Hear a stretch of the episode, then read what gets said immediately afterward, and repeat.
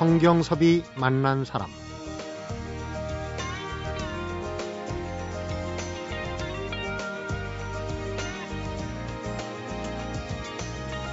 돈이 있든 없든 누구나 병에 걸린 사람은 공평하게 약을 쓸 수 있어야 하고 또 그 약은 반드시 적절하고 올바르게 처방돼야 한다. 이 당연한 일을 위해서 1990년부터 20년 넘게 꾸준히 문제를 제기해오고 싸워온 이들이 있습니다. 바로 건강사회를 위한 약사회라는 모임인데요. 성경섭이 만난 사람, 오늘은 환자와 약사, 국민이 모두 건강한 사회를 위해서 뜻을 모아온 의약품의 안전한 사용을 위해 애쓰고 있는 건강사회를 위한 약사회 리병도 부회장님을 만납니다.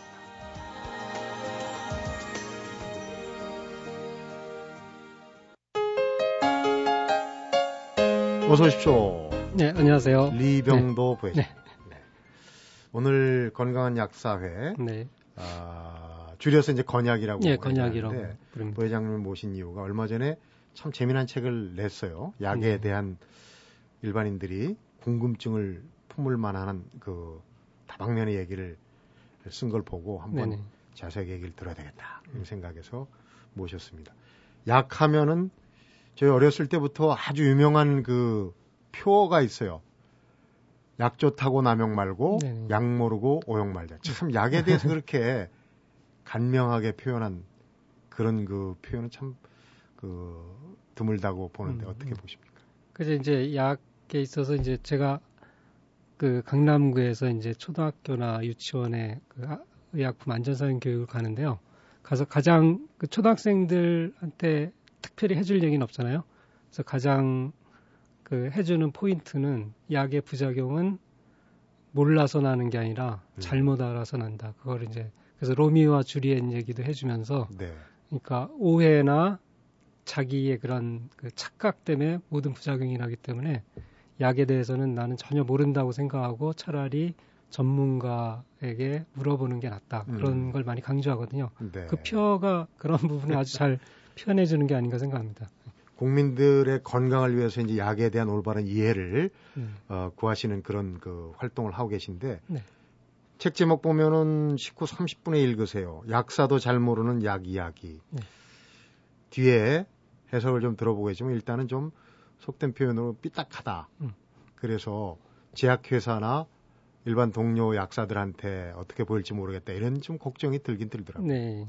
그 19, 30분에 드세요. 게 약국에서 이제 복약 지도를 좀 충실히 안 한다. 음. 이런 걸 좀 비꼬듯이 하는 표현이잖아요. 네. 근데 사실 이제 19, 30분이라는 게 상당히 좀 의미는 있어요. 왜냐하면 이제 약과 그 음식물과의 관계라든가 그리고 이제 약에 사람들이 이제 약을 하루 세 번 이렇게 먹는다는 게 쉽지는 않거든요. 네. 그래서 어떤 수능도 측면에서 나온 거라서 나름대로 심오한 뜻은 있지만은 네. 특히 이제 현업에 있는 약사들은 상당히 마음에 들어하지 않지만은 그 출판사에서 그 대중서로서는 이게 가장 좋은 제목이다 해서 좀 강력히 밀었던 제목입니다. 네. 우선 얘기 들어가기 전에 네. 건강 사회를 위한 약사회 23년, 4년 이렇게 된 네네. 단체로 알고 있습니다. 우선 좀 어떤 단체인지 음. 그, 보도에는 가끔 나오거든요. 네. 1987년 6월 항쟁 후에 이제 각 직능 단체들이 많이 생겼거든요. 네. 그래서 보건의료계에도 뭐 의사, 약사, 한의사, 치과 의사들이 이제 뭐 건약이나 아니면 인의협, 음. 뭐 청안 이런 단체들을 만들어서 네, 네, 그렇죠. 네. 네. 만들었을 때 이제 같이 생겼는데 그 처음에 이제 87년에 서울이나 광주, 부산 이렇게 지역별로 활동을 하다가 1990년에 이제 전국적인 규모로 건약이란 이름으로 창립을 했습니다. 네. 주로 그 해오신 일이 그러니까 뭐 좀 쉽게 얘기해서 돈 있는 사람들보다는 조금 소외된 층을 위해서 활동을 많이 하신 걸로 알고 있어요. 어떤 그쵸. 활동을? 예, 초기에는 이제 문송명군 사건이라고 수은 중독 문제라든가 뭐 원진레이온에서 이제 노동자 산재 부분, 네. 그다음에 이제 농어촌의 그 농약 중독 문제 음. 분이나 이제 그 당시에는 의료보험 때문에 이제 농어촌 의료보험 도입 문제 하고 이제 뭐 도시빈민 그때 철거들이 많았었거든요. 네. 도시민, 예. 도시민민 건강 문제 그 다음에 이제 의약분업 도입 이런 부분들을 주로 해왔고요. 최근에는 이제 보건의료 정책에 관한 문제나 얼마 전에 이제 문제가 됐던 뭐 시사 프라이드, 음. 콘택 600, 뭐 식욕 억제제들 이런 좀 남용될 수 있는 그런 의약품 안정성에 대한 사업들. 그다음에 최근에는 이제 백혈병 치료제 글리백이나 이레사 같이 네. 특허와 비싼 약값 때문에 이렇게 접근 자체가 어려운 음. 그런 의약품에 대한 논란이 의약품, 많이 됐던 약들이에요. 그렇죠. 지금 말씀하신 접근성 운동 이런 걸 주로 하고 있습니다. 그렇군요. 네. 약 얘기하기 전에 제일 네네. 저도 궁금하고 아마 청취자분들도 궁금해 하시리라고 네. 생각하는데 저희 프로그램에 나오신 의사분 중에는 네. 의사들은 대체로 이제 수술을 하지 않는다. 음. 의외에 그런 얘기를 네. 하신 분이 계세요. 거꾸로 약사들은 의외로 약을 잘 드시지 않는다. 이렇게 음. 봐도 됩니까? 글쎄 이제 뭐 개인차는 있겠지만은 저는 그렇진 않습니다. 그러니까 약이라는 게 이제 분명히 순기능이 있거든요. 네. 그리고 이제 20세기 들어와서 이제 여러 가지 치료제들이 발견되면서 사실 우리가 질병의 고통서 벗어난 부분도 분명하고 음. 또 평균 수명이나 건강의 질이 높아진 건 사실이거든요. 저희가 이제 이 책을 썼을 때도 이제 그런 부분들 약에 대해서 안 좋게 생각하는 그런 걸 심어주는 것이 아니냐 이 책을 네. 통해서 그런 그 반론들이 있었는데 저희가 주장하는 거는 그러니까 사자성어로 한다면 과유불급입니다. 그러니까 음. 적당히 쓰는 거는 좋지만 지금 이제 약에 대해서 어떻게 보면 약이 상품이 되다 보니까 이게 질병인지 이게 약을 써야 되는지 이런 음. 부분까지 약을 자꾸 쓰게 되니까 남용되고 있다는 그렇죠. 그런 부분에 대한 문제 제기지 뭐 약은 뭐 아주 필요하죠 우리 생활에 있어서 네. 저는 뭐 지금도 약간 코감기가 걸렸는데 약을 먹고 왔어요. 저는 좀 약을 많이 먹는 편입니다. 네. 글 쓰신 분들이 여러 분인데 네네. 그건 이제 다 취합을 한 거겠죠. 그쵸. 이렇게 자신 있는 대목을 맡아서 하신 겁니까? 우리 주로 리 부회장님 같은 그쵸. 경우는 좀 저는 좀 제약회사 네. 특허 부분 이런 쪽을 좀 제가 주로 썼고요. 음. 다른 분들은 이제 문화와 약과 관계를 좀 관심 있어 하는 분들은 좀 그런 사회 문화적인 측면에서 쓴 분도 있고요. 네. 그리고 이제 그 국회의원 보좌관 하시는 분이 있거든요. 그분은 이제 뭐 제도적인 부분이라든가 아니면 이제 뭐 보험공단이나 이런 쪽에 있는 부분들은 이제 보험이나 이런 부분들을 좀 각자 그 특징들이 있기 때문에 그런 걸 좀 취합을 했습니다. 네. 네. 서론 이 정도로 하고 이제 궁금해 할 만한 거 조목조목 하나하나 짚어 보도록 하겠습니다. 성경섭이 만난 사람 오늘은 건강 사회를 위한 약사회 리병도 부회장을 만나보고 있습니다.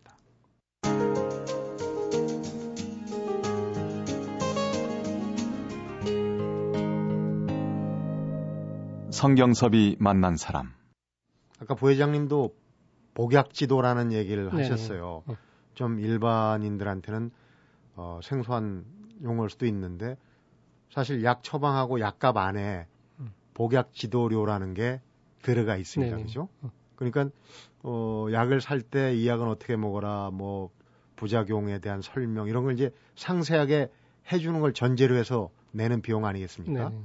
충분히 그 약국에서 그 비용만큼 설명을 어, 하고 듣는지 모르겠어요. 어떻게 이제 몇 가지 요인이 있는데 이제 첫 번째 그 약국에서의 그런 그 환자당 좀 낼 수 있는 시간이라고 할까요? 네. 그런 게 이제 부족한 부분도 있고 음.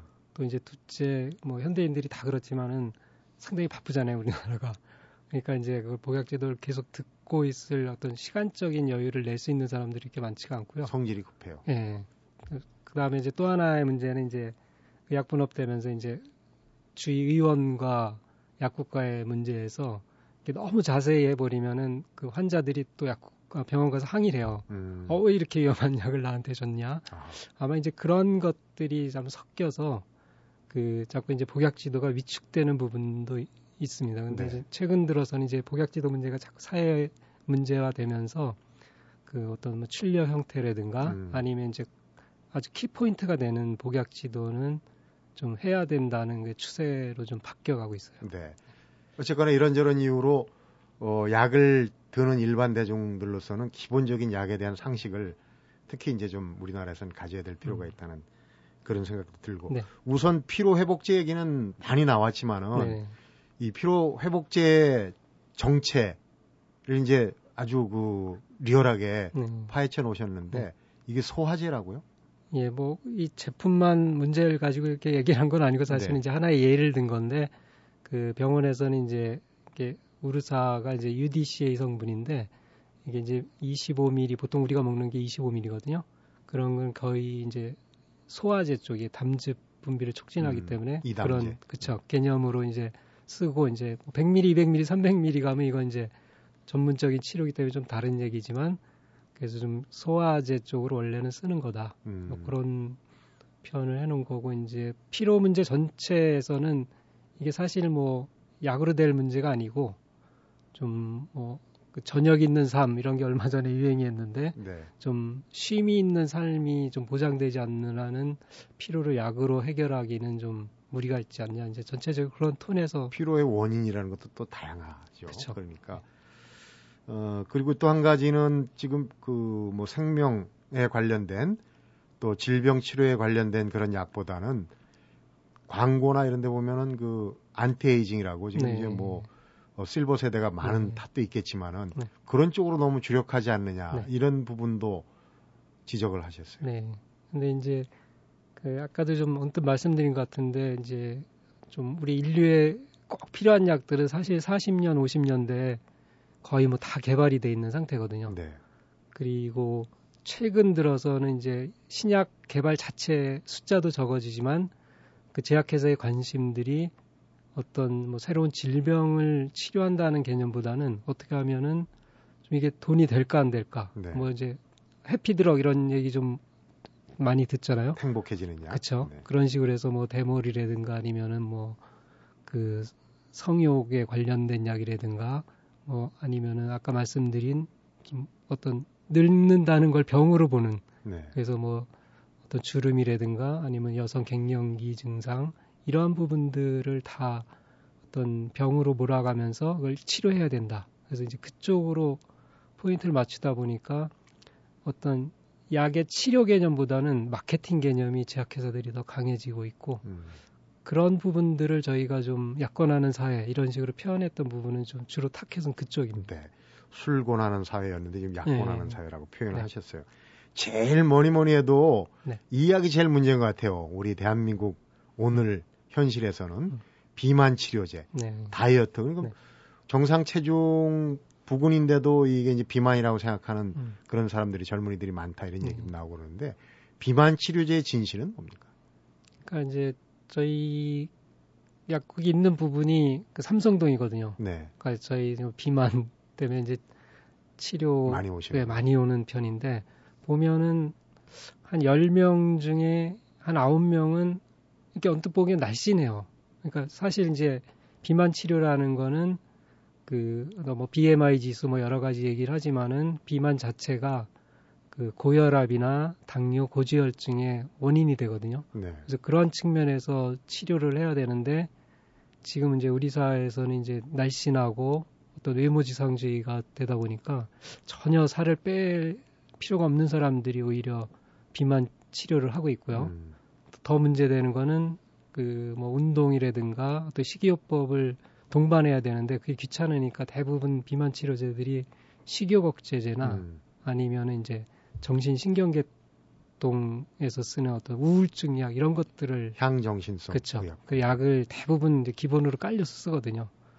그랬을 때 저 약들의 부작용을 한번 보시면은 어마어마한 부작용들이 써 있는데 네. 저런 약을 먹어도 될까 싶을 정도로 그 약 자체의 문제랑 그 다음에 치료 대상의 문제들이 사실 비만 치료제는 좀 심각하다고 봅니다. 음. 목숨 걸고 다이어트 거의 예, 목숨 걸고 하는 수준이죠. 그렇게 해서 뺀 살이 어, 약을 끊는 순간 다시 돌아오지 않는다는 보장이 없는 것도 좀 문제가 네. 되는 것 같고요. 그 다음에 이제 좀 뭐 과장된 부분이 있겠지만은 머리 좋아지는 약, 네. 공부 잘하는 약 네. 이런 것도 한때 또 유행했어요. 그렇죠. 이제 저희 책에도 써 있지만 얀센에서 콘서타라는 원래 이제 ADHD 치료제인데 집중력 없고 그쵸. 과잉 예, 행동하는. 과잉 행동. 이, 이 사실 소수거든요. 근데 이제 이, 요즘 현대 제약회사 마케팅이 환자를 넓혀라가 기본이기 때문에 수요를 그렇죠. 만들어내는 예. 수요를 만들어내기 위해서 그 좀 폭넓게 해석을 합니다. 항상 음. 그 환자군을 그러다 보니까 그 통계상에도 나타났지만은 거의 90% 이상이 먹어야 될 대상이 아닌 사람들을 뭐 머리 좋아진다는 이유로 그 쓰고 있는 거고요. 음. 그런 뭐 대표적으로 남용되는 약이 그 지금은 콘서타 쪽이 아닐까 음, 생각. 머리 좋아지는 약이라는. 네. 또 한 가지 지금 만연이 돼 있는데 사실 손을 써야 되는 문제인데 고카페인 음료 네. 말이죠. 그거는 특히 청소년들이 알게 모르게 굉장히 많이 마시는 걸로 알고 있어요. 문제 제기도 많이 하고 있는데 음. 그 고카페인 음료의 그 정체에 대해서 좀 예, 이게 이제 주시죠. 원인 됐던 게 사실은 그 슈퍼 판매 얘기가 되면서 그 바카스가 일반 의약품에서 외품으로 풀렸거든요. 네. 그게 이제 30ml 카페인은 이제 의약품으로 돼 있다가 풀리면서 음. 이게 엉뚱한 대로 튄 거예요. 그래서 그 전에 이제 뭐 레드불을 비롯한 고카페인 음료가 우리나라에 수입 금지가 됐었거든요. 네. 근데 이제 카페인의 제한이 풀리면서 이게 이제 수입하고 판매가 어, 엄청 많이 늘어난 거고 음. 또 이제 외국에서도 이제 카페인 문제 때문에 청소년들한테 판매 제한 얘기가 많이 나오거든요. 근데 우리나라 같은 경우는 뭐 입시라든가 아니면은 그 청소년들이 좀 필요할 수밖에 없는 사회잖아요. 다른 네. 나라보다. 그러니까 이제 카페인에 대한 요구가 높고 그게 벌써 1, 2년 만에 사회 문제가 되고 있는 거죠. 이게 에너지 음료라고 네. 어, 호칭을 갖고 있는 게 특히 문제인 것 같아요. 이게 에너지가 나오는 에너지원이 아니지 않습니까? 그렇죠. 그러니까 이제 어떤 마케팅 측면에서 보면 아주 절묘한 표현이죠. 에너지 드링크. 딱 하면 이제 먹으면 어떤 피로도 풀리고 또 에너지가 생길 것 같은. 근데 사실은 그냥 고카페인 음료일 뿐인데 그래서 저희는 이걸 이제 고카페인 음료를 이제 바꾸자는 그런 국회 이런 데 청원도 지금 하고 있거든요. 네. 네. 건강사회를 약사회가 지금까지 활동을 하면서 보면은 이제 상술에 치우친 제약회사하고도 좀 싸워야 될 부분이 있고 또 정부의 어떤 그 미비된 부분을 촉구할 부분도 있고 또 무엇보다도 너무 약을 어, 남용 오용하는 이제 일반 의약품 소비자들 국민들과도 뭐 또 해야 될 부분이 있고 한데 이 세 주체 중에서 제일 버거운 상대가 혹시 어느 쪽입니까? 예, 그뭐 로마 시대도 그렇고 뭐 중세도 그렇고 그렇지만 돈이라는 게 가장 무서운 것 같아요. 네. 그래서 이제 이런 다국적 제약사들이 그 이윤 추구하는 것이 이제 가장 큰 목적이다 보니까 뭐 웬만한 나라의 뭐 정부든 뭐 NGO 단체 이런 걸 좀 무서워하지 않는 것 같습니다. 네. 그래서 그 이렇게 제어할 수단이 별로 없는 것 같아요. 그래서 그 FTA만 봐도 이제 국가보다 어떤 개인 기업이 우선이 되고 그러다 보니까 어떤 저희가 활동할 때 있어서 제약회사들이 상당히 좀 버거운 상대입니다. 제일 힘든 상대. 네.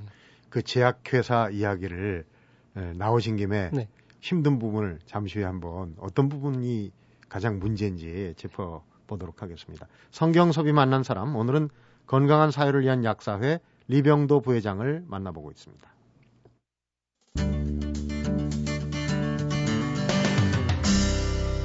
성경섭이 만난 사람. 제약회사 얘기하면서 이게 이제 적절한 어, 예가 될지 모르겠지만 예전에 어, 약장수라고 불리는 분들 이 약 한번 잡숴봐 뭐 만, 만병통치약 예전에 이제 어렵던 시절에 이제 그 뭐 장터나 이런 데서 네. 어, 좋은 이미지는 아니에요. 근데 이제 뭐 제약회사들의 아까 지적한 그런 부분들이 음. 어떻게 보면 또 그 조금 언론적으로 얘기하면 비슷한 그런 구석이 있지 않나 하는 생각이 네. 드는데 어떻습니까? 제약회사의 그 신약 개발을 많이 하고 비용도 많이 드는 그런 어 개발 사업을 많이 하는데 이런 과정에서 우리가 그 일반 그 의약품 소비자들이 좀 주목 하고 들여다봐야 될 부분이 어떤 건지. 예, 아까 이제 약장사 이런 말씀하셨지만 이제 거꾸로 요즘 들어서 이제 어떤 질병 장사라는 게 이제 음. 뭐 전쟁광 이런 우리 표현을 하잖아요. 네. 그런 식으로 외국에서 그 질병 장사라는 말이 요즘 이제 문헌이나 뭐 논문도 많이 나오고 있거든요. 네. 그러니까 어떤 얘기를 하면은 제약회사들이 그 질병도 만들고 또 약도 만든다. 음. 이제 우리 속담에 이제 병주고, 약주고, 이제 의미는 약간 다르지만 그게 현실화된 걸 이제 풍자하는 건데요. 네. 그래서 뭐 심지어 뭐 질병 판매학이라는 책까지 나오고요. 음. 그래서 제약회사들이 그 어떤 이윤 추구가 이제 좀 이렇게 막히니까 요즘 전략 자체를 바꾼 게 그 의약품 복용 대상을 환자에서 의약품 소비자로 이렇게 바꾸거든요. 네. 그리고 이제 또 하나는 어떤 질병을 치료하는 개념에서 어떤 위험 요소를 음. 그 관리하는 차원으로 그래서 이제 그모 CEO는 모든 사람들이 약을 껌처럼 쉽게 만들자는 음. 표현을 했듯이 그 수요 자체를 늘리는 쪽으로 모든 마케팅을 하고 있습니다. 그래서 네. 그 고지혈증의 그 치료 대상 수치가 자꾸 낮아지거든요. 그러다 보니까 노르웨이에서는 성인 중에 76%가 그 고지혈증 치료할 대상이 됐습니다. 음. 고지혈증은 사실 병은 아니거든요. 그러니까 하나의 증상이니까 관리해야 될. 그렇죠 관리해야 될. 그래서 이제 노르웨이에서는 너무 많으니까 차라리 상위 10%나 20% 수치를 정해서 음. 그 사람들에게만 약을 주고 어떤 보험 적용을 하자고 거꾸로 제안을 하고 있습니다. 네. 이런 그 추세들 자체가 외국서도 이제 질병 장사치 뭐 이런 표현을 하게 만드는 그 제약회사의 어떤 마케팅 음. 쪽을 공포 마케팅이라고 얘기를 그쵸 예, 하셨다. 겁을 주고 음. 약을 안 먹으면 큰일 날 것 같은 그런 분위기를 만드는 것이 그러니까 제약회사의 뭐 순기능도 있지만 네. 예, 좀 너무 나갈 때는 이런 음. 부분들이 있다는 거. 고지혈증 예를 드셨는데 그 약을 먹어야 될 수치를 자꾸 낮추는 거는 또 네. 로비 부분도 없지 않아. 그렇죠. 그걸? 정하는 위원회 자체 네. 대부분이 이제 제약회사나 또 제약회사에서 이제 펀딩을 하는 음. 그 교수나 이런 분들이 들어가니까 그 입김을 어쩔 수가 없죠. 어, 나오셨으니까 어, 지금까지 한 얘기를 쭉 요약해가지고 어, 약을 복용할 때 에, 안전하게 복용할 수 있는 방법을 좀 정리를 한번 해보죠. 우선 제일 궁금한 게 네. 용법 용량에 대해서 좀 확실히 알았으면 좋겠어요. 네. 그러니까 나이 드신 분이나 어린 아이들 이게 이제 성인약을 줄여서 먹일 수도 있고 아예 어린이용으로 나올 수도 있지 않습니까? 네. 그 용량 성인과 노인과 또 어린이들 용법 용량에 대해서는 좀 어, 귀담아 들어야 될 일. 네네. 그 용법 용량이 부작용이 생기느냐 안 생기느냐의 가장 출발점이거든요. 네. 대부분의 부작용은 용법과 용량을 넘겼을 때 생깁니다. 네. 그러니까 우리가 이제 보통 10에서 20ml를 하루에 세 번에서 네번 먹어라. 뭐 이런 식으로 이제 그 설명서에 보면 써 있는 경우가 많거든요. 네. 그랬을 때 이제 원칙은 가장 낮은 미리그램을 가장 적은 횟수로 먹는 게 원칙입니다. 음, 그러니까 10mg을 3회에 먹어야 되는데 그렇죠. 일단은 급해가지고 그- 높은 쪽을 먹으면 안 먹으면 부작용이 나는 거죠. 음, 그리고 이제 어른들 기준으로 대부분 약을 만들기 때문에 왜냐하면 이제 뭐 아이를 대상으로 실험을 할 수가 없기 때문에요. 그 모든 약이 어른 기준으로 돼 있기 때문에 그 어른 어른 용량의 반으로 일단 시작을 한다. 네. 그런 미리그램 잘 모를 때는요. 근데 노인도 마찬가지고 노인들도 이제 대사나 이런 게 문제가 있기 때문에 보통 젊은 사람들 먹는 용량의 반으로 출발한다. 음. 그 생각을 한다면은 용법 용량에서는 크게 문제는 생길 게 없을 겁니다. 우리가 뭐 머리 아플 때 한 알 내지 두 알 하면은 일단은 두알 먹고 그냥 끝내려고 예, 하는데 원래는 한 알부터 시작하는 그쵸, 게 예. 맞다는 얘기고요. 네. 그 밖에도 뭐 굉장히 많던데 네. 열 가지를 하려면 시간이 제약이 있고 네.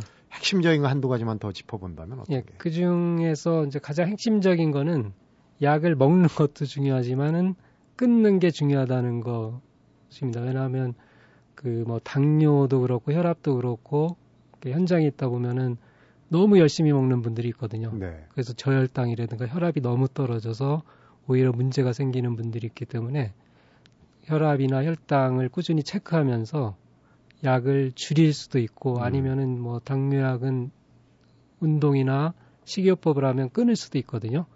그러니까 약을 먹는 것도 중요하지만은 혹시 내가 너무 많은 약을 먹지 않고 있는가 그런 걸 이제 병원이나 약국에서 상담을 해서 끊어야 되는 적절한 시점을 아는 것 그게 또 약의 복용에 있어서 특히 가장 나이 중요하다. 드신 분들이 그렇죠. 연세 드신 분들은 끊기가 더 힘들거든요. 그다음에 복약 치료에도 자꾸 잊어버리시고 네. 그런 부분이 있습니다. 음. 또한 가지는 이렇게 이제 복합적인 증세가 있어가지고 열 나고 뭐 콧물 나고 네. 목 아프고 뭐 이렇게 해서 어, 약을 받았어요. 받았는데 한참 뭐 3일이나 이렇게 먹다 보면 어느 부분은 해소가 되잖아요. 네. 근데 그 처방받은 약을 계속 다 먹어야 됩니까? 그래서 이제 기본적으로 꼭 먹어야 되는 약은 이제 항생제입니다. 항생제는 뭐 일주일이든 삼주든 치료 기간이건 교과서적으로 딱 정해져 있기 때문에 음, 증세와 항- 관계없이. 그렇죠. 항생제는 임의적으로 끊는 거는 이제 문제가 있고, 근데 다른 부분들은 뭐 이제 농담으로 감기약은 먹으면 뭐 7일 먹으면 낫고 음. 일주일 먹으면 만난다 뭐 이런 식으로 그 먹으나 마나다 이런 네. 표현들을 많이 하는데 뭐 대증적인 증상 뭐 콧물 기침 이런 것들은 좀 증세가 완화가 되거나 없어지면 굳이 계속 드실 필요는 없죠. 음, 얘기를 듣다 보니까 이제 모르는 게 약이 아니고 네. 아는 게 힘이고 약이다 하는 생각이 들어요. 근데 지금 청취자분들 중에 또 제일 궁금해 할 만한 얘기 중에 하나가 어, 편의점에서 이제 그 의약 외품을 팔기 시작하지 않았습니까? 네네. 이 정보가 좀 부족한 상태에서 시행이 되고 있는 게 아닌가 하는 생각이 들어요. 음. 그런 차원에서 좀 이 부분 꼭 알고 네. 편의점 약 구매를 해야 되겠다. 어떤 부분이 있습니까? 예. 그 먼저 그 약 이름보다 이게 성분을 확인해서 구매를 해야 되는데 네. 그 성분이 달라도 이게 똑같은 효과가 나는 것들이 있거든요. 그런 약들이 있죠. 그래서 뭐 타이레놀, 브루펜 이런 게 다 이제 그 해열 진통제로 쓰이는 거기 때문에 두 가지를 중복해서 드시면 안 되고요. 음, 같이 그리- 쓰면 안 된다. 그렇죠. 예. 그리고 이제 좀 중요한 점은 그 브루펜은 2세 이하에게는 연령 금기가 돼 있습니다. 네. 그래서 아- 아이가 열난다고 무조건 브루펜을 먹여서는 안 되고요. 그래서 두 살 이상인 경우는 이제 브루펜 시럽을 주고 그 두 살 이하인 경우는 그 타이레놀 시럽을 먹이는 좀 이렇게 구분할 필요가 있고요. 네. 그리고 그 약을 먹어서 효과를 보는 것보다 이제 부작용을 막는 게 가장 중요하거든요. 네. 그래서 타이레놀이나 브루펜 또는 이제 감기약으로 이제 싶어서 살 수 있는 판피린, 판콜 같은 경우를 드시고 그 이유 없이 뭐 눈이 충혈되거나 음. 따갑거나 아니면 이제 피, 어, 피부 쪽에 알러지. 그 이제 뭐 부종이나 음. 가려움증, 발진이 생기시면은 그 응급 상황에 준해서 치료를 받아야 됩니다. 빨리 네. 그걸 네. 치료를 받아야 왜냐하면 이게 이제 스티븐 존슨 증후군이라는 그 부작용의 그 초기 증상일 수가 있, 거든요 네. 그거 어, 그렇기 때문에 이런 증상이 나타날 때는 그냥 어뭐 그냥 흘려보내시면 안 되고 네. 꼭그 병원에 가서 어, 확인을 하셔야 됩니다. 이게 음. 이제 얼마 전에 그 미국 소녀가 600억 불의 그런 소송을 한 사건이 이것 때문에 생긴 스티븐 존슨 증후군 후유증 네. 때문에 소송을 한 거거든요. 음, 그래서 우리나라에도 1년에 몇천 건씩 생기는 거기 때문에 그 의약품을 구매하실 때 이런 부분들은 좀 꼭 체크를 하셔야 될 것 같습니다. 그 외에도 뭐 여러 개 있겠지만 우선 제일 중요한 게 감기약 개통을 편의점 약을 사 먹고 네. 가렵거나 부종이 생기거나 알러지가 네, 올 때는 눈에 충혈이 눈에 충혈이 온다거나 네, 한건 그건 가렵고. 간단한 증세가 아니라. 근데 병원에 갈 수 없을 때 약을 사 먹는데 네. 네. 그때 그런 증세가 오면 쉽게 얘기하면 응급실에도 가봐야 된다는 얘기. 그렇죠. 음. 그런 게 오면 이게 뭐 많이 오는 케이스는 아니지만 그 또 적은 케이스도 아니기 때문에 네. 혹시 약을 드시고 그런 증상이 왔을 때는 빨리 응급실로 가보시는 게 좋습니다. 음, 편의점 약 판매를 할 때 사실은 논란이 많다가 네. 갑자기 시행됐어요. 준비 과정도 얘기. 예. 어, 이웃 일본 같은 경우는 이 복약 지도 관련 이제 전문 인력도 배치하고 그런다고 그러는데 우리는 그런 면에서 어떤지 모르겠어요. 미비할 수 있는데 어, 의약품 소비자가 현명하게 그런 부분은 음. 아직까지는 과도기니까 좀 네. 대처를 해야 되는 부분이 있군요. 그렇죠. 어, 나오셨으니까 뭐 하실 얘기가 굉장히 많을 텐데 어, 건약의 대표로 나오셨으니까 이 자리를 빌어서 꼭 이 얘기만큼은 뭐 정부 당국도 좋고 제약회사도 좋고 또 그 의약품 소비자인 국민들한테도 좋고 하실 얘기를 잠깐 하실 기회를 드리겠습니다. 그 저희가 이제 이 책을 냈던 이유도 어떤 약에 대한 어떤 학문적인 거 말고 약과 어떤 사회와의 관계 속에서 우리가 풀어나갈 부분들을 좀 사회적으로 한번 논의의 장을 마련해보자 그런 뜻에서 좀 만들었거든요. 네. 그래서 약을 단지 어떤 치료제, 어떤 상품으로서만 보지 말고 약과 사회와의 관계 속에서 좀 우리 사회가 좀 더 그 평등하다 그럴까요? 네. 좀 같이 살 수 있는 그런 부분들의 어떤 매개고리로서 또 약을 생각해보자 음. 그런 부분들이 좀 이 책을 계기로 뭐 정부 당국이든 학계든 좀 이렇게 공론화돼서 네. 저희가 제기했던 부분들 중에 이것을 약을 써야 되는 질병으로 볼 것인가 이런 어떤 사회적 합의가 사실 없거든요. 네. 그래서 좀 그러한 부분들이 뭐 학계든 정부든 그다음에 제약회사든 좀 같이 모여서 음. 이런 거는 좀 약으로 치료할 수 있는 질병으로서 사회적 합의를 하고 네. 이거를 넘어가는 부분들 뭐 이제 예를 들면 뭐 대머리 주름 뭐 이런 것을 어떤 치료의 대상으로 삼아야 될 것인가 음. 하는 그런 어떻게 보면 좀 그 철학적인 논의라 그럴까요? 네. 그런 거를. 좀 예. 같이 이제 해야 될 시기가 아닌가. 네. 좀 그래서 그러한 부분들을 좀 토론할 수 있는 장이 음. 마련됐으면 좋겠다는 이 말씀 책이 드리고 싶습니다. 일단은 시발점이 되겠네요. 네. 그러니까 허심탄회하게 그 제약 업계 또 그 약업계 또 네. 약사들의 또 약을 먹는 그 의약품 소비자들 그런 얘기를 이제 허심탄회하게 적어놨는데 네. 이게 모쪼록 이제 단초가 돼가지고 아까 말씀하신 질병에 대한 이 사회적 합의 이런 게 좀 어, 진일보하는 계기가 됐으면 하는 생각이 듭니다. 오늘 바쁘신데 네. 귀한 시간 내서 고맙고요. 얘기 잘 들었습니다. 고맙습니다. 성경섭이 만난 사람 오늘은 건강사회를 위한 약사회에서 펴낸 식후 30분의 읽으세요를 쓴 일곱 분의 저자 중에 한 사람이죠. 리병도 부회장을 만나봤습니다.